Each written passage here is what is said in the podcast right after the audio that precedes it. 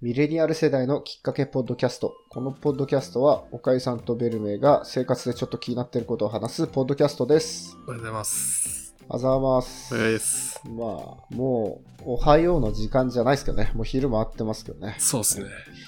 黄砂がひどいですね。黄砂ひどいですかあの、は私は黄砂をの存在を感じたことは実はなくて。黄砂なのかなって思いながら、でわかようわからんなとは思っておりますけど、実際は。そうですよね。はい。 確実とは言い証言い切れ証ない。拠はないですよね。はいそうですよね。あの鼻かんだら黄色い砂出てきたとかそうじゃないですもんね。そうですね。えー今日はですね、はいまあ、みんながねあの衝撃を受けた本因坊戦がですね縮小するニュースについてちょっと話そうと思うんですけども岡井さん衝撃ほう受けましたよね。いやいや、ちょっと待ってください。本因坊戦って何ですか本因坊戦。えなえ知らないですかなんかいや、そいや、知らないですよ。そうヤフー知らないんですかみたいなノリで言われてもちょっとわかんないですけど。いやいやもうね本因坊と言ったらですねはあの囲碁で一番有名な家元なんですよ。い。いや、もう囲碁とか全然わかんないですよ。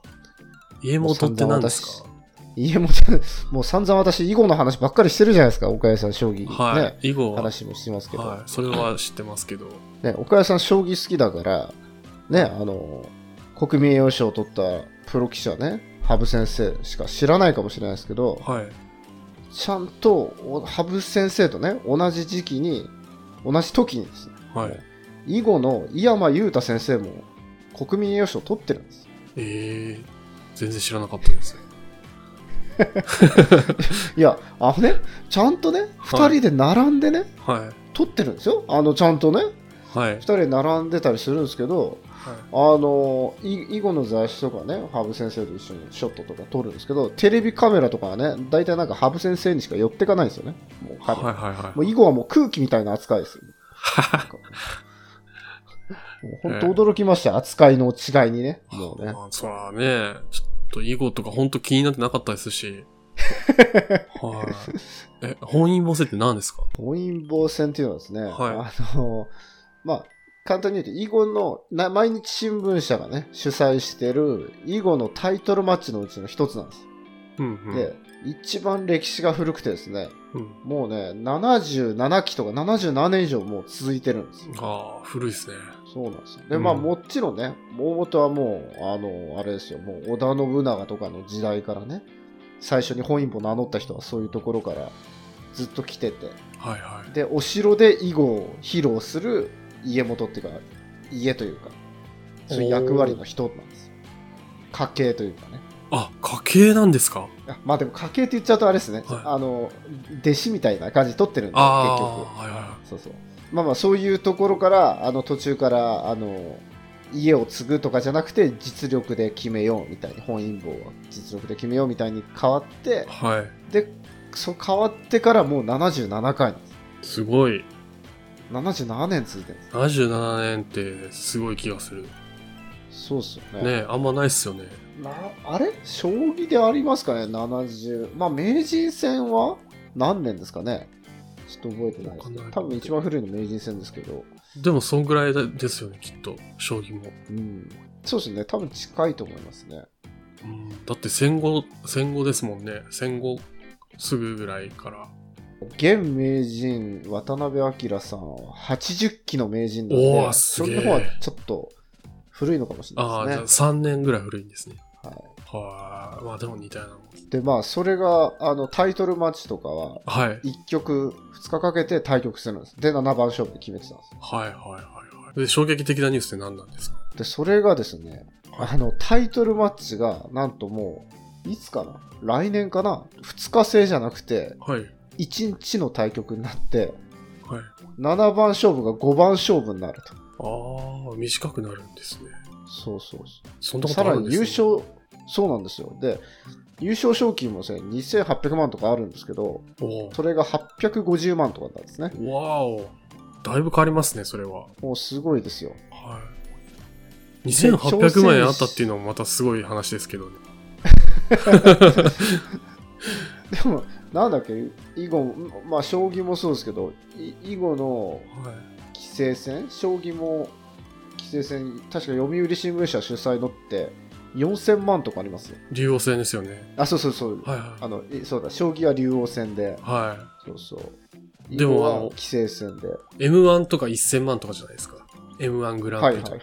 それに比べるとかなり多いなっていう。あーまあ、比べる対確象が違うかもしれないですけど。かにねでも、比べる対象違いますし、その後あの人たちだってテレビのレギュラーとかでもっともらえるでしょああ、確に。かにね。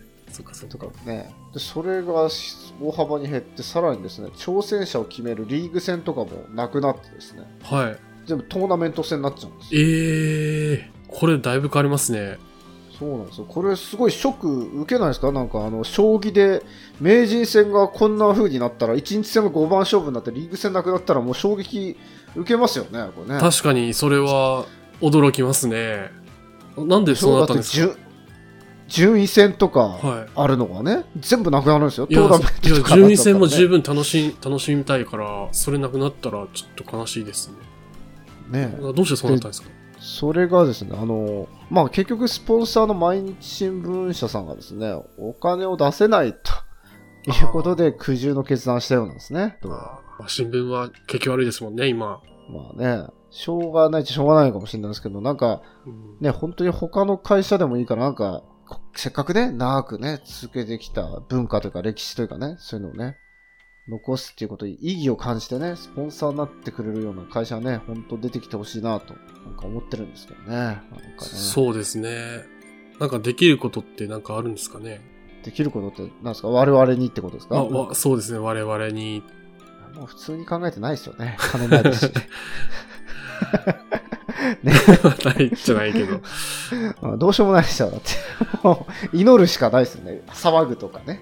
あの、はねい。なんかその、クラうまく。クラウドファンディングとかね、はい。やってもいいかもしれないですけど、確か読売さんやってたかもしれないですけど、集まらない結構な金額ひ、そうそうそうそう、無理なもんなんですかね。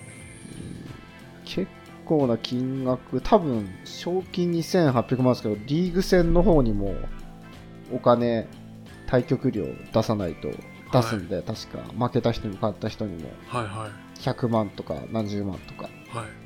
そら、対局料が入るんですよ。そうそうそうでそのリーグ戦入るためのトーナメント戦もあるんでは多分億とか超えるんじゃないかなと思うんですよねい。ねえ、そら、会場がどうだとかいろいろありますもんね。やそうそう多分っぱり、囲碁がそもそもあんまり人気がないっていうのが問題なんですかね、そこは。まあそれもありそうですけどはい。なんか囲碁とかを例えば毎日新聞社さんがそのあの本因坊戦を使って、はい。なんか結構ビジネスを展開していたかなっていうと、はうい。ん、もうちょっとなんかやれることなかったかなとも思いますね、ちょっとね。ああ、それはそうですよね。多分、新聞の紙面に寄付を載せてたぐらい。まあ、イベントとか、かしてたかもしれないですけど。まあ、イベントもね、解説会とかやってると思いますけど、まあ、YouTube、自分のチャンネルで YouTube 流してる、流してないんじゃないですか、わかんないですけどね、そういうのとかね、例えば。はなんかもうちょっとマネタイズする努力はしてたかなっていうと、そこも、まあ難しいですけどね、なかなかうまくやってるところなかなかない。い。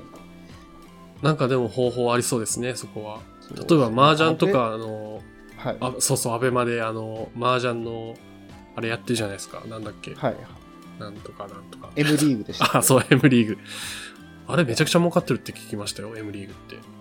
視聴者めっちゃ多いって聞き。ああ、そうですよね。だアベマは、あの、またそこ、自分たちのプラットフォームにこう呼び込んで、はい。呼び込んで、はい広告打ったりして、まあそうすると、広告出す人たちから、広告出す会社からお金入ってマネタイズもできるし、みたいな。うんうんね、そういうのもありますし、うん。ね。ね、そういうファンを呼び込んで自分たちのプラットフォームも潤うしみたいな。そうですね。そういうのもや、うまくできたらよかったんですけどね。言ってますけど、プラットフォームは新聞社とプラットフォーム新聞社で、はい。なかなか呼び込めるかっていうとなかなか難しいんで、まあそうですね。専門なかなかね媒体じゃないしな。そうなんですよ。プラットフォーム持ってるとこは呼び込むんだったら、マージンが合うかもしれないですけど、あとはその囲碁の、その、起因っていうんですか、日本棋院ね。日本棋は院、そこの努力も足りなかったんじゃないかなって思いますけど、どうなんですかちょっと全然知らないんですけど、あの、まあ、現状を見る限り。いまあそうかもしれないですよね。なんか、はい。努力足りないって簡単には言えるかもしれないけど、うんね、なんか普及活動とか、そう、面白さをもっと、そうっすよね。藤井聡太さんのはテレビとかにね、出た時に、ね、いろいろすかさずグッズ作ったりとかい。はいは い。やって、はい。ね、慣れ、慣れないから、なんか、いくつ作ったらいいかわかんないから、もういきなり、十何個か、あ50個ぐらい作ったら速攻で完売したとか言って、ね、なんかそういう話を聞いたことありますけど、えね、囲碁の方でね、井山裕太先生七冠王を取った時にそういうのを作ってた記憶がちょっとあんまなくてですね。 あの、ーあと、あと中村すみれさんとかいるじゃないですか。はいはいそのちっちゃ中村さん最年少で。はい。まだ、中学生とか、小学生とかですよね。そう今まだ中、中学生ですかね、やっ中と。な学ん生か。え、井山裕太さんは、その七冠取った時は何歳だったんですかえ、何歳だろう ?27 歳とかだと思いますけど。めっちゃ若かったとかじゃないんですね。そうっすね。でも七冠、羽生先生が七冠取った時、結構テレビで扱ってた記憶がはありいま。すあります。めっちゃ盛り上がってましたよ。小さい頃にでも覚えていたぐらいなんで、はなんかなかなか、うーん、なんなんだろう、この差はみたいなのありますよね。えい。うん囲碁ね、ちょっとルールが難しくないですかールール自体は、あの将棋より覚えることは少ないああ、そうなんです将棋はそれぞれの駒の動きを覚えなきゃいけないじゃないですか。はいはい。囲碁は決め覚えることは決められたなんだろうルールのお覚えるルールの数は少ないですね。あのうん一応あ、でもパターンが多たい。その、そうですね。あマスが複雑単なん純ですよに。はそうなんです よ。複雑なんですよ。もうい。好好きなとこ打っていいですからね、まずね。361通りありますからね、最初の一手が。あ、そんなあるんですね。361マスあるんだ。そうです、そうです。19×19 で。まあ確かにパッと見ね、どっちが勝ってるか分かんないとかね。そういうのはよく言いますし、それは本当その通りでね、プロによっても同じ盤面見て、あ、これは黒がいい、白がいいとかって意見違ったりしますからね。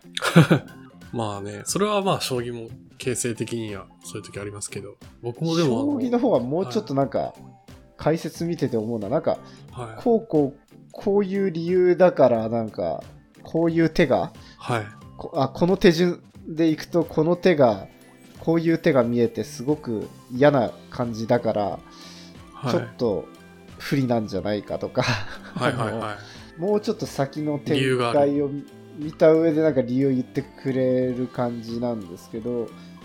うん囲碁はなんか自由度が高すぎちゃって、はい。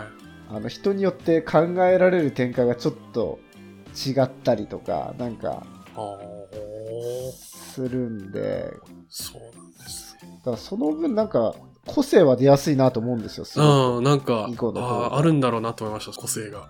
くすごくなんかね、戦いばっかりする碁とか、本当になんかそういうのとかいろいろあるんで、はい個性、棋士の個性も。あー、面白まそあう。まあ個人的にはそういうところはね、面白いんですけど、はいはい。いかんせんわかんないんですよ ね。あの一般のね、普通の人がね、わかんないです白と黒並んでるな、みたいな。はいなんだろうって。なんでそこに打ってんだろそうそうそう。う。どっち勝ってるかわけわかんない。わかんないですね。なんかもう終わり、終わりがいつかもわかんないし。うん、そうですよね。うん王様取られたら終わりのはい。ね、そうそう話じゃないですもんね。ですよね。何回も教えてもらったんですけど、全然覚えられないし。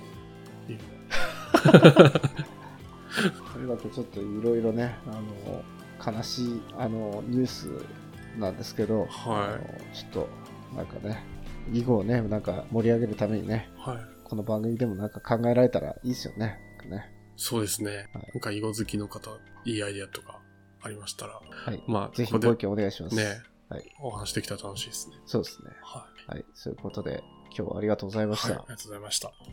番組の感想は、えー概要欄のフォームの方からお送りください。Twitter でもお待ちしております。本日はありがとうございました。ありがとうございました。